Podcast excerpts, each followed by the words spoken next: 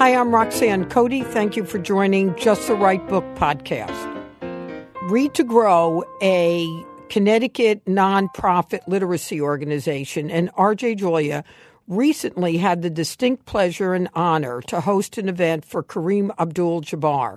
The author and sports Hall of Famer talked to Dan Patrick of The Dan Patrick Show about his new memoir, which is fantastic, by the way, called Coach Wooden and Me. And later in the episode, you'll hear from some of the folks at R J. Julia about what's on their nightstand. But first, let's take a listen to our conversation with Kareem and Dan. Did you get the mic- right microphone there? I believe so. Okay. All right. It's the right height anyway. By the way, in case you're wondering, I do have my Kareem Abdul-Jabbar socks on here I tonight. I like those. Yeah. yeah. I don't think I've ever had another man's socks on, but you're the first, Kareem. You can get them at the N B A, folks. Yeah. Um, we've had an opportunity to talk a few times, and it always seems to come back to stories about Coach Wooden. So when you first put out this book, I wasn't surprised. I guess I was surprised it took you this long. What was it that almost, that clicked that said, now's the time? Well, I, I think it had a lot to do with the fact that I've been writing, and um, my...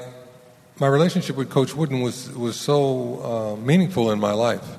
I had to think back over it. You know, it, it was something that I had to look at and assess. And it took a while. It, it took at least six years. And then I had to decide if I wanted to share it. So that was why it took me, it took me so long to do this book. And then um, you, you try remembering something that happened uh, fifty years ago in your life. Yeah. Wow. That's tough. But there had to be something, because you were an odd couple. Here you are, seven feet two, black man from Harlem and a five foot ten inch white man from Indiana. And it worked. Why?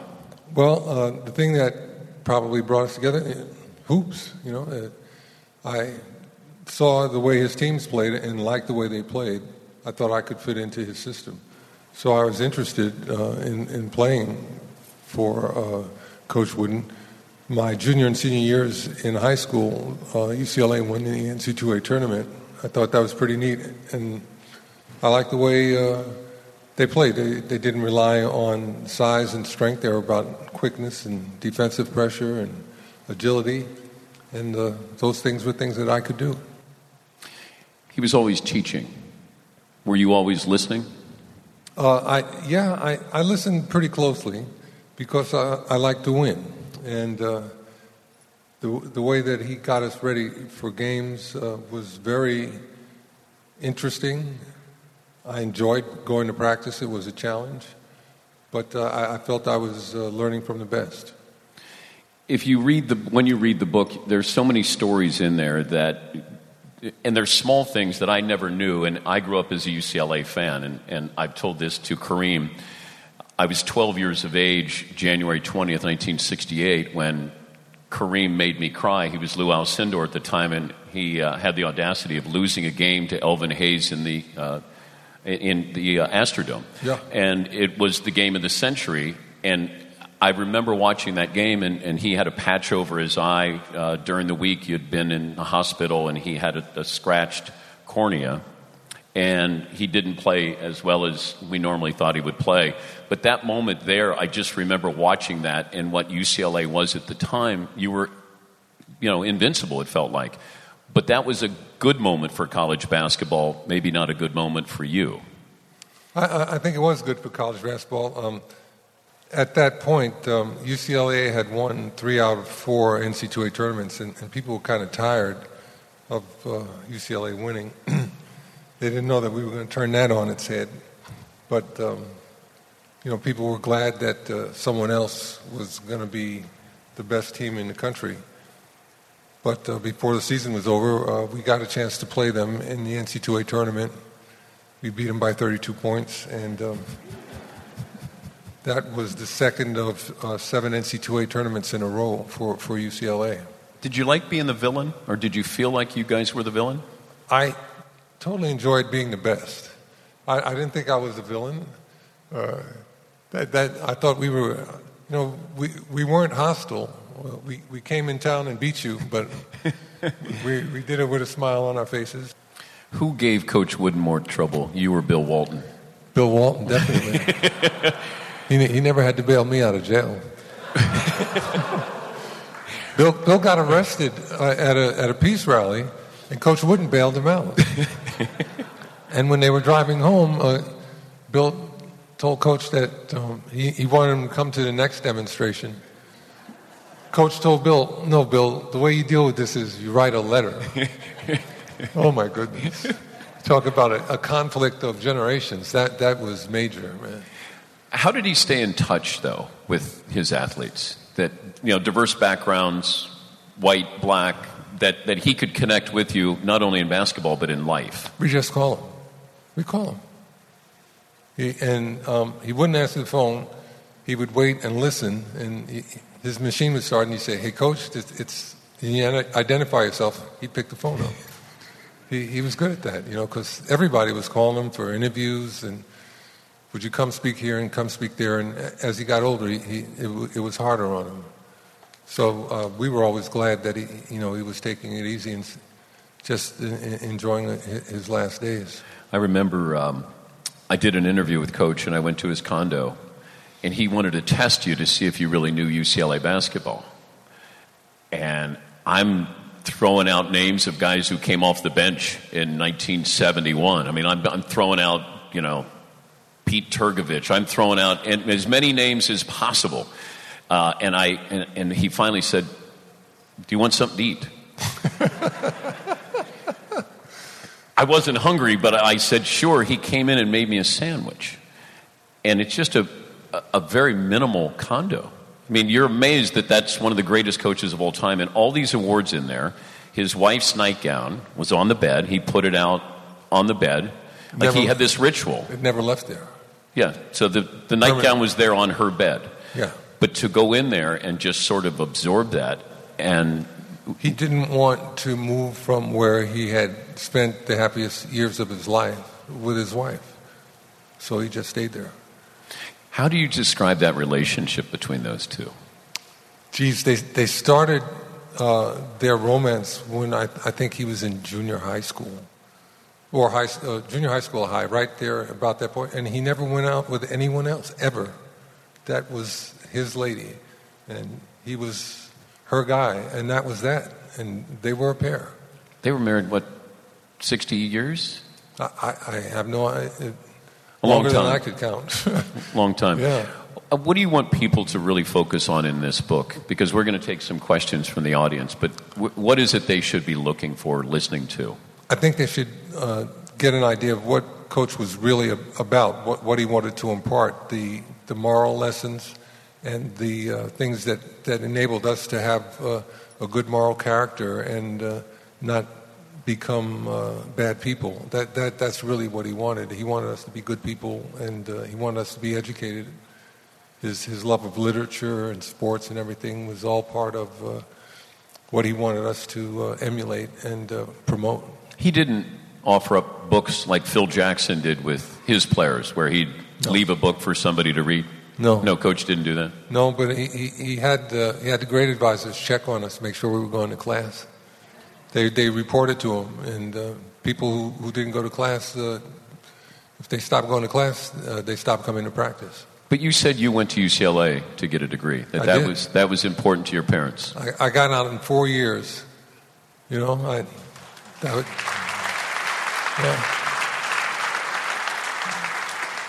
So we're going to open it up to some questions, and uh... oh, there's the microphone right here at my left foot. And you can uh, come on down and uh, speak into the mic. There it is. If you had to pick from among the thousands of moments, fine moments on the basketball court, which would you pick as the most important to you?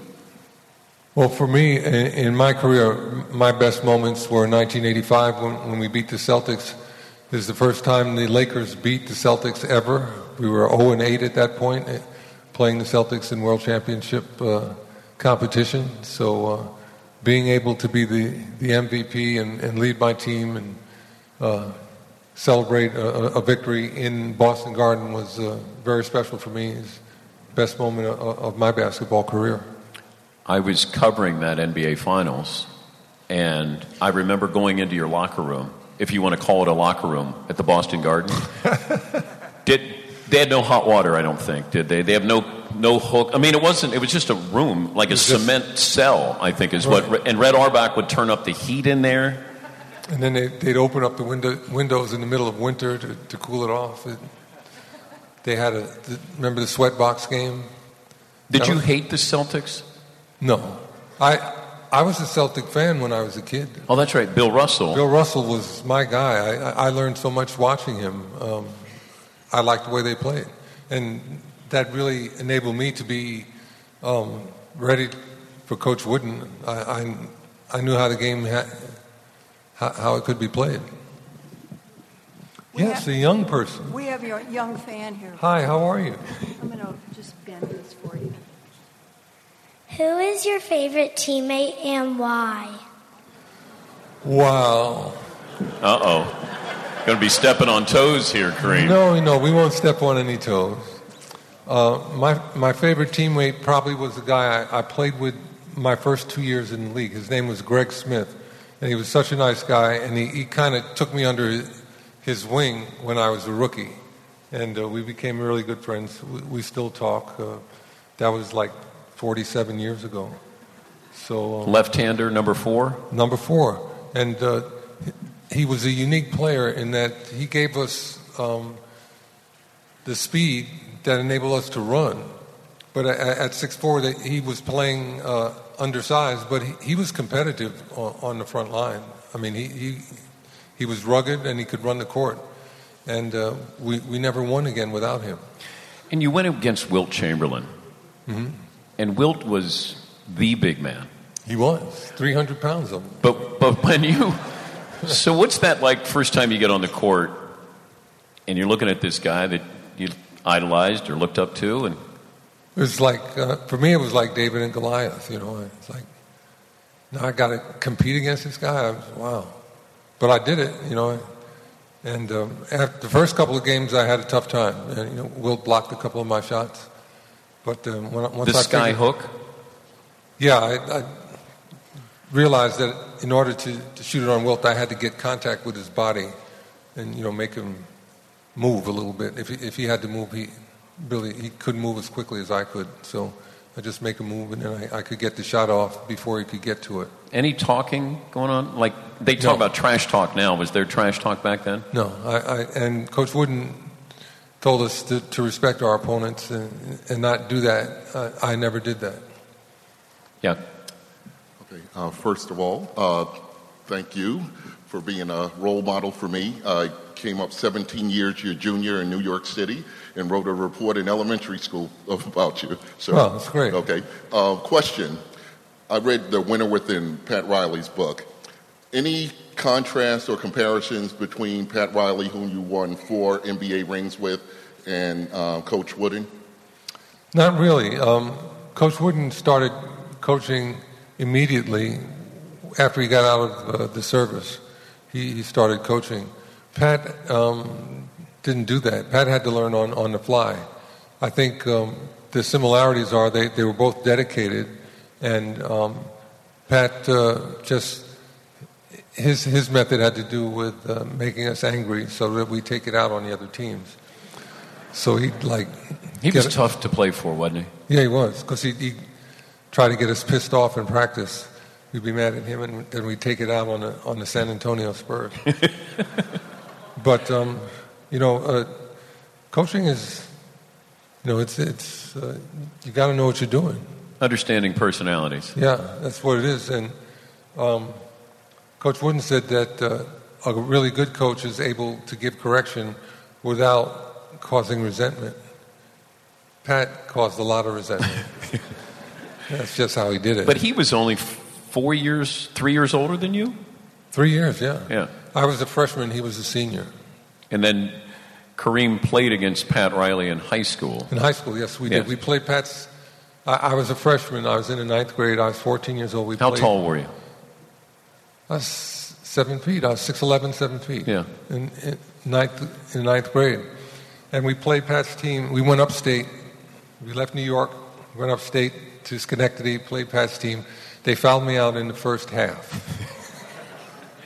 I got five fouls. Uh, I got fouled a lot more than the five fouls that I was called for, but that's it. You know, we went back two years later and played Pat's school again. We scored one hundred points. I think. Uh, Paybacks. It was, yeah. Yes. Kareem, can you talk about the one-and-done rule in the N C A A right now and how it might have impacted you? Yes. Uh, I think the one-and-done rule stinks. Um, it's bad for schools. It, it's bad for the N B A. It's bad for the for the guys that uh, want to play basketball. Uh, I think uh, college is a great place for basketball players to uh, develop, uh, to learn the game and develop a, a work ethic. And uh, they don't get to do that now, and the quality of play has suffered in both college and the N B A because of that.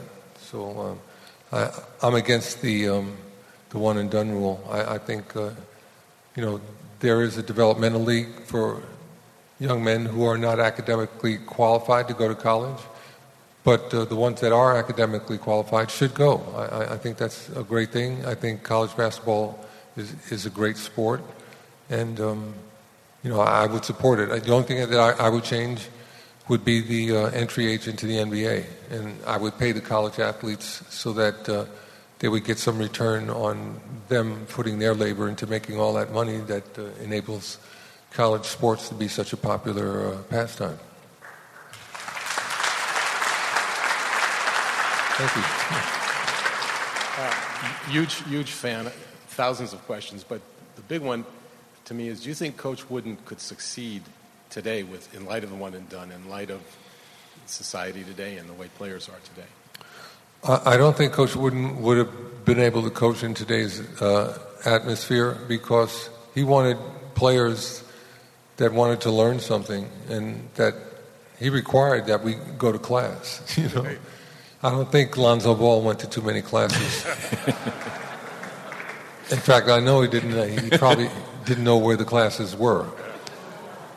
It's true. I mean, he's gone. He's not on campus right now. He's waiting for the draft.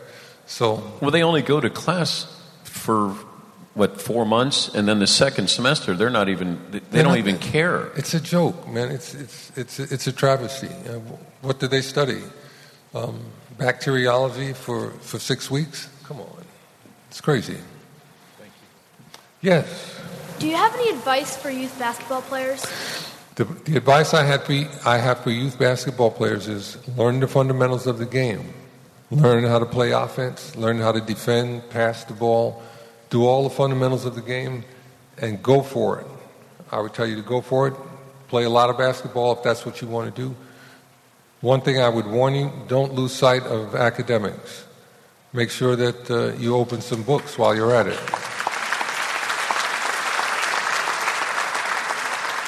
Thank but you if, for your question. If you were going to do something else besides basketball, your dream would have been what? To write. Just to be a writer? Yeah, I, I, I've always enjoyed writing. See, I thought you'd be a jazz musician. But I, I didn't like practicing. You know what it was?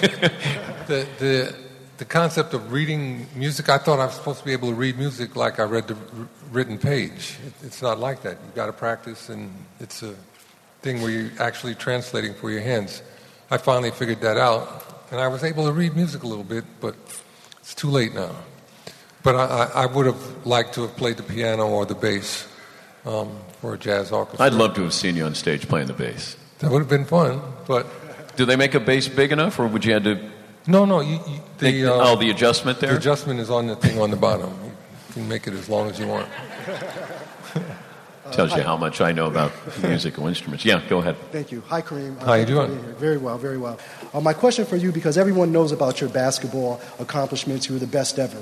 Um, but but from a historical perspective, I think you're probably going to be more known, at, at least to me, for your courage uh, that you showed throughout your life. Uh, so my question for you, uh, Mister Abdul-Jabbar, is, number one, what was, in your opinion, the most courageous thing that you've done in your life? And number two, who do you consider the most courageous person that you've ever met? Wow. Um, The most courageous person I, I, I ever met, uh, it would have to be uh, either uh, Doctor King or John Lewis. I, I, I met both of them, and uh, they, they are heroes of mine. Um, the most courageous thing I ever did, uh, wow, I got married. Yeah, me too. I have to say that, you know, you, you take a risk when you get married, and congratulations to all you folks out there that are still married. I am not, but um, it, it was worth the, the try. I have beautiful children, and I'm very thankful for their mother. So, what do you remember you. about you. Doctor King? Um, just that uh, he was not going to be intimidated by people he knew wanted to kill him. And, you know, he he went out on the, on the balcony to smoke a cigarette and got got assassinated. But that, to me, he, he never, ever uh, um, was afraid that that would be his end. And uh, I, I remember hearing uh, John Lewis speak about crossing the Edmund Pettus Bridge. And, you know, these cowards on the other side were, were out to kill them, and he, they attacked them with the billy clubs and, and and their feet and fists, and they broke his skull. But he, he I heard him say, if you if you do not risk your life and uh, risk your body, you are not for uh, nonviolent civil rights. And to hear him say that, uh, it just it, it was totally stirring w- within me, and. Um, He is, given what he has experienced, he's not angry. He's the most loving man and uh, giving wow. person, and he, he, he's not angry, and he's he's thankful that he achieved what he did. It's incredible. Thank you. We have You're some. Welcome. We have some. Uh, there's a familiar jersey there. Oh, they, a well-dressed young man. Look at that. Oh my goodness. Got goggles on. Yeah, I like that. My question is, what can a player do to to have more teamwork? What can a player do to have more teamwork? Yeah, on a team. To be a better team player? Yeah. Well, you got to, um, all right, do you do you play all the time? Yeah. All right, when you handle the ball, you have to handle the ball without looking at it. And that the reason for that is, while you are handling the ball, your teammates might get open. If you don't pass it to them when they're open, they're not going to like you. Okay? So that's what you got to realize. If you're going to be a good teammate, you got to understand what's going on all the time and help your teammates with the good pass. Or if they get beat on defense, you help them. Uh, basketball's a game where five guys have to work together to help each other defeat the other team. So do all the things that you can. You know, learn all the skills, fundamentals, and remember there there are four other guys out there with you, and you'll be a good teammate. Okay? Okay. All right. Good luck. How you doing? Hi. Uh, it's actually a two-part. Um, one, you scored thousands of points with that skyhook. Why you don't think nobody uses it now in today's N B A? And the second one, off the court, where do you find your inspiration to write? Well, people uh, use the skyhook now or, or hook shots mainly because they're not learning it. Uh, young kids learning the game want to shoot three-pointers. That's the most dominant shot in the game now. You know, it's worth more. Everybody wants to shoot that shot. So I think that's really uh, made an emphasis. The, the, the perimeter game is a little bit more valuable than the game in the paint. So I, th- I think that's uh, one evolution in the game. And your second question, I'm sorry? Where do you find your inspiration to write? Where do I find my inspiration to write? Uh, uh, all of the books that I've read my whole life, you know, starting when I was a kid and all those kids' novels. I read Robert Louis Stevenson and Alexander Dumas and all those people. So uh, that that really, uh, I it it sparked my memory and it made me my imagination rather, not my memory. It sparked my imagination and made me want to write. And uh, I, I've had that uh, that bug since I was a kid. What was the book that changed you? Uh, The Black Arrow, Robert Louis Stevenson. Why? Uh, it was about um, John the Third, you know, uh, a horse, a horse, my king, good stuff. And uh, it just made me think about history in terms of uh, the intrigue and everything. And, and I enjoyed it. And I enjoyed Alexander Dumas for the same reason. You know, the Musketeers are fooling around with uh, Louis' uh, paramours and stuff. And great stuff. It's an honor. My pleasure. Thank you. Hi. Hi.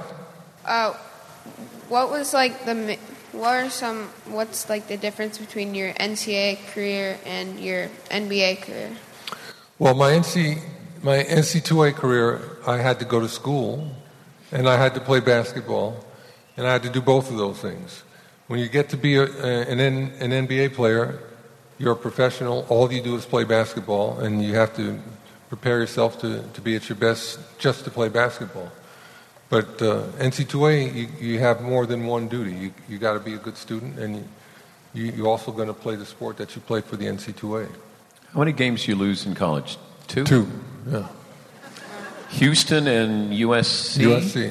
So your last game regular season your senior year? We lost that. You lost? Yeah.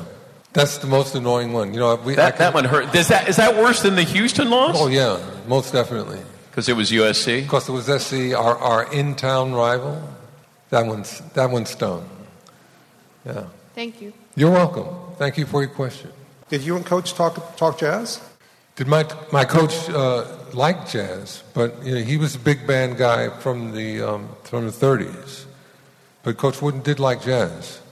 Um, I, I was surprised to hear that. Um, you know, that, that story about Cab Calloway blew my mind. I, I had no idea. And Cab Calloway himself was a, a basketball player. He, Cab Calloway had to choose between playing for the Globetrotters or being the vocalist in his sister's band. He ended up taking over his sister's band, and it became his band. But uh, Cab was a good basketball player. I didn't and, know that. Yeah, he was. Yeah. He, he watched. In fact, When, when he passed away, he was watching the Knick game. He he passed away. Uh, he was still watching basketball. Not he, the current Knicks, because that'll kill you. The only ones that didn't kill you were the, the ones that won the two uh, world championships in, in the seventies. The rest of the time, they've stunk. But I, I still think that U C L A had a... The, your style was a jazz-like feel to the way U C L A played basketball. Is that is that a fair assessment to... You know why? Because it, in a jazz band, you have to react to the choices that the other people in the band make spontaneously. And that's what Coach Wooden taught us to do, to uh, react as a group and to complement each other and help each other um, just by understanding what we need to be doing. Which is what jazz is. That, and that's what jazz is. That that timing and that understanding of, all right, the solo is going to go from the saxophone now over to the guy on trumpet, and they got it all timed out uh, ahead of time. That that that type of uh, coordination is uh, a great jazz band, and it's also a great basketball team. Great, thank you. You're welcome. We're going to do three more questions. Tres más. Hey, Kareem. How are you? Pretty good. Uh, so while you're growing up playing basketball, uh, was there anyone that you looked up to, like tried to mimic your game after? And also, who do you do you think anyone after you has been like very much like you in your play style or anything? Well, the guy I wanted to uh, play like and win like was Bill Russell. He he was the person that gave me the idea of how, how to play the game. Uh, I don't think anybody uh, else has played the game the way that I played it. Um, not because they can't, but uh, they just don't have the hook shot or True. They don't like it. Yeah. So no, nobody else has used it like that. The, the one guy I, I knew that uh, shot the hook shot um, was uh, Cliff Hagan, and he played for Saint Louis. And he, more or less the same way I did, but he was a little bit further out, but he... go in the lane and shoot it over people. How far they... can you shoot the sky hook? If uh, I can shoot it from like fifteen, eighteen feet. So foul line extended. Yeah. You'd be comfortable there. Yeah, I, I could do it. Like the, you know, the game that everybody talks about, Magic's first game, I hit the one at, at the buzzer to win it, and that, it was from the free throw line. So I came in a few minutes late, so I'm not sure if you explained this or not. You were late? Oh, my goodness. What would Coach Wooden do? I don't know, man. You're going to have to run up and down the stairs. All right. right. Well, I was just interested, at, at what point in your career did you become interested in social justice issues, and how did your on-the-court experiences complement your aspirations and actions outside of the court? I became interested in, in social justice issues in nineteen fifty-five. I was eight years old, and a, a, a young kid named Emmett Till was murdered in Mississippi. And I, I didn't, I couldn't understand it. My parents couldn't explain it to me. And I, I just wanted to know why, if I was a black person, I was hated. And um, I decided at that point I would find out. And that's what made me interested in the civil rights movement. And I, w- I watched it and wanted to participate in it and wanted to fight for my freedom. Were you insulated in Harlem of not knowing how whites thought, you know, that certain groups would be react that way? Uh, I'm smiling because uh, you, you make me think of something. Um, when you're in Harlem, uh, uh, okay, uh, Dizzy Gillespie said he would rather be a lamppost in Harlem than governor of Georgia. Okay.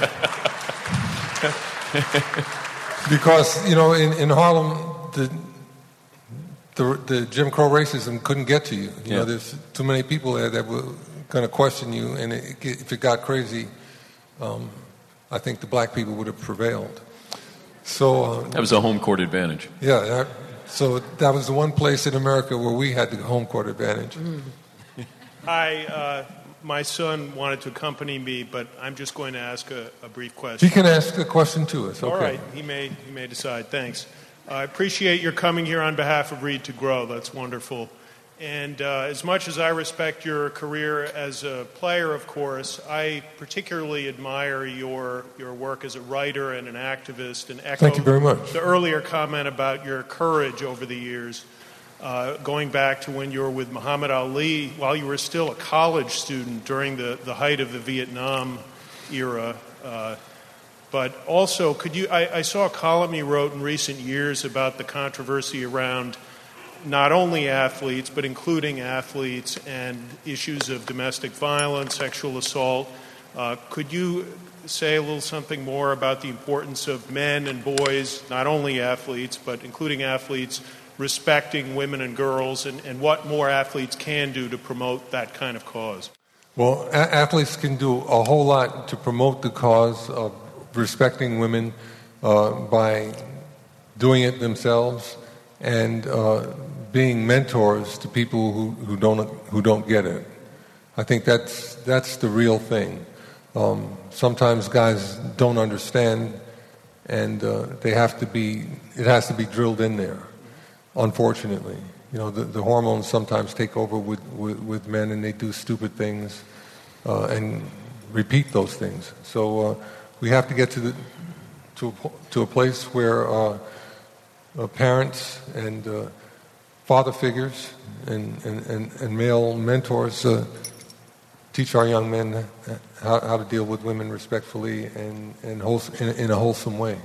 And I, I think, uh, you know... We'll, we will continue to improve things. Thank you. Thank you for your question. Well, in reading this book was almost incidental to understanding what kind of man you are and your relationship with Coach Wooden. So I really want to thank you for that.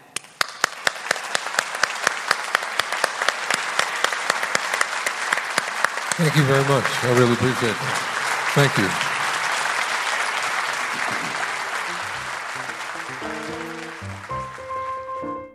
The conversation with Kareem and Dan was fascinating. I hope you got a sense of that. Kareem was incredibly thoughtful, and so many of the young people in the audience were just blown away by the opportunity to hear him and to ask him questions. Now it's time to hear from some of our customers at R J. Julia on what they're reading.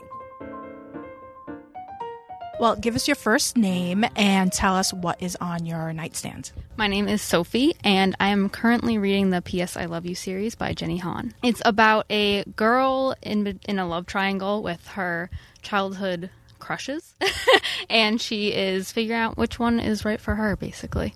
My name is Jana, and I'm reading The Disappearances. And I understand you work here, so you have a little sneak preview, is that correct? Yes, that's true. It comes out in um, July right now. It's about a, um, a girl whose mother dies and has to um, go live with a family friend, and um, finds out the town has these disappearances that happen to all the people in the town. So they lose their um, face in the mirror, they lose um, their sense of smell, they lose different things like that. Um, they're trying to figure out who caused this and who was the catalyst of this and why it happened. My name is Robert Nazaro, and I'm from Saugus, Massachusetts, and we're visiting friends here in Clinton. And I'm reading Jonathan Culliman's new book, Hotel. I read Michael Conley, James Patterson, James Culliman, Faye Culliman. I've constantly got a book going. And I like reading a book rather than reading from the iPad or Kindle or something. I just like the feeling of holding a book. My name's Brian. Um, on my nightstand right now is a lot, but uh, one at the top of the pile is Don Winslow's The Force. Uh, Don Winslow is a pretty prolific crime writer, so he writes a lot about cops and drug cartels and things like that. And The Force is his first book set in New York City, and it's about a special task force that is uh, dealing with sort of the, the worst criminals um, in the city. So for anybody who likes cop books, this is uh, probably the big one this summer. And you work here as well as Jana. So is that a sneak preview of that book? Yeah, that's not out yet. I think it comes out uh, the middle or end of June. So it'll be here very soon. Well, tell us your name and what is currently on your nightstand. Heather Tebbett, and what's on my nightstand? Oh, uh, the book by Gabor Sidibe. It's Just My Face, Try Not to Stare. I just finished it. It's amazing. And the one I read before it is a recent um, publication, Stranger in the Woods by Michael Finkel. So my tastes go all over the place. Uh, Beth and uh, Leanne Moriarty's Big Little Lies. Have you seen the show? I have, but I waited until I'm almost done with the book. So I started to watch some of the uh, episodes, but not to the end yet. But the book's much better. uh, my name is Haley Haggerty, and one book that I'm currently looking forward to reading is Baron and Luthien by Tolkien, the new book that uh, just came out that was edited by Christopher Tolkien. Well, give us your first name and what book are you reading? Harriet, and my the book that I just finished is by Paolo Giordano. He's an Italian writer, uh, just beautiful. It was called Like Family. So now I'm looking for his other two because I think he's only written three, although he's won many awards. But it's it's a short novel that's very very um, it's very quiet and subtle. But it really grows on you, and uh, it's all about this family and their relationship to a woman who grows ill and dies. So you can't you can't tell much from that description, but everything lies in the voice and in the emotional realizations. Thanks again to Kareem Abdul-Jabbar and Dan Patrick, and to all the patrons of R J. Julia for the great book recommendations.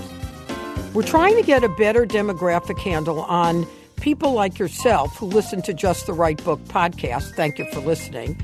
So if we could ask you to go to our website, book podcast dot com, and click on the listener survey, it should probably take about thirty seconds and would be really helpful to us.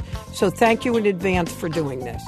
And if you haven't yet subscribed, please go to Just the Right Book podcast on iTunes and subscribe. And while you're there, rate and review us. Of course, rate and review us after you've listened to us. And please email your questions to info at just the right book podcast dot com. Just the Right Book Podcast is produced by Collisions, a division of C R N International. Thanks to our producer, Christina Torres, and our sound engineer, Pat Keogh. Our original music was created by Mark Berman.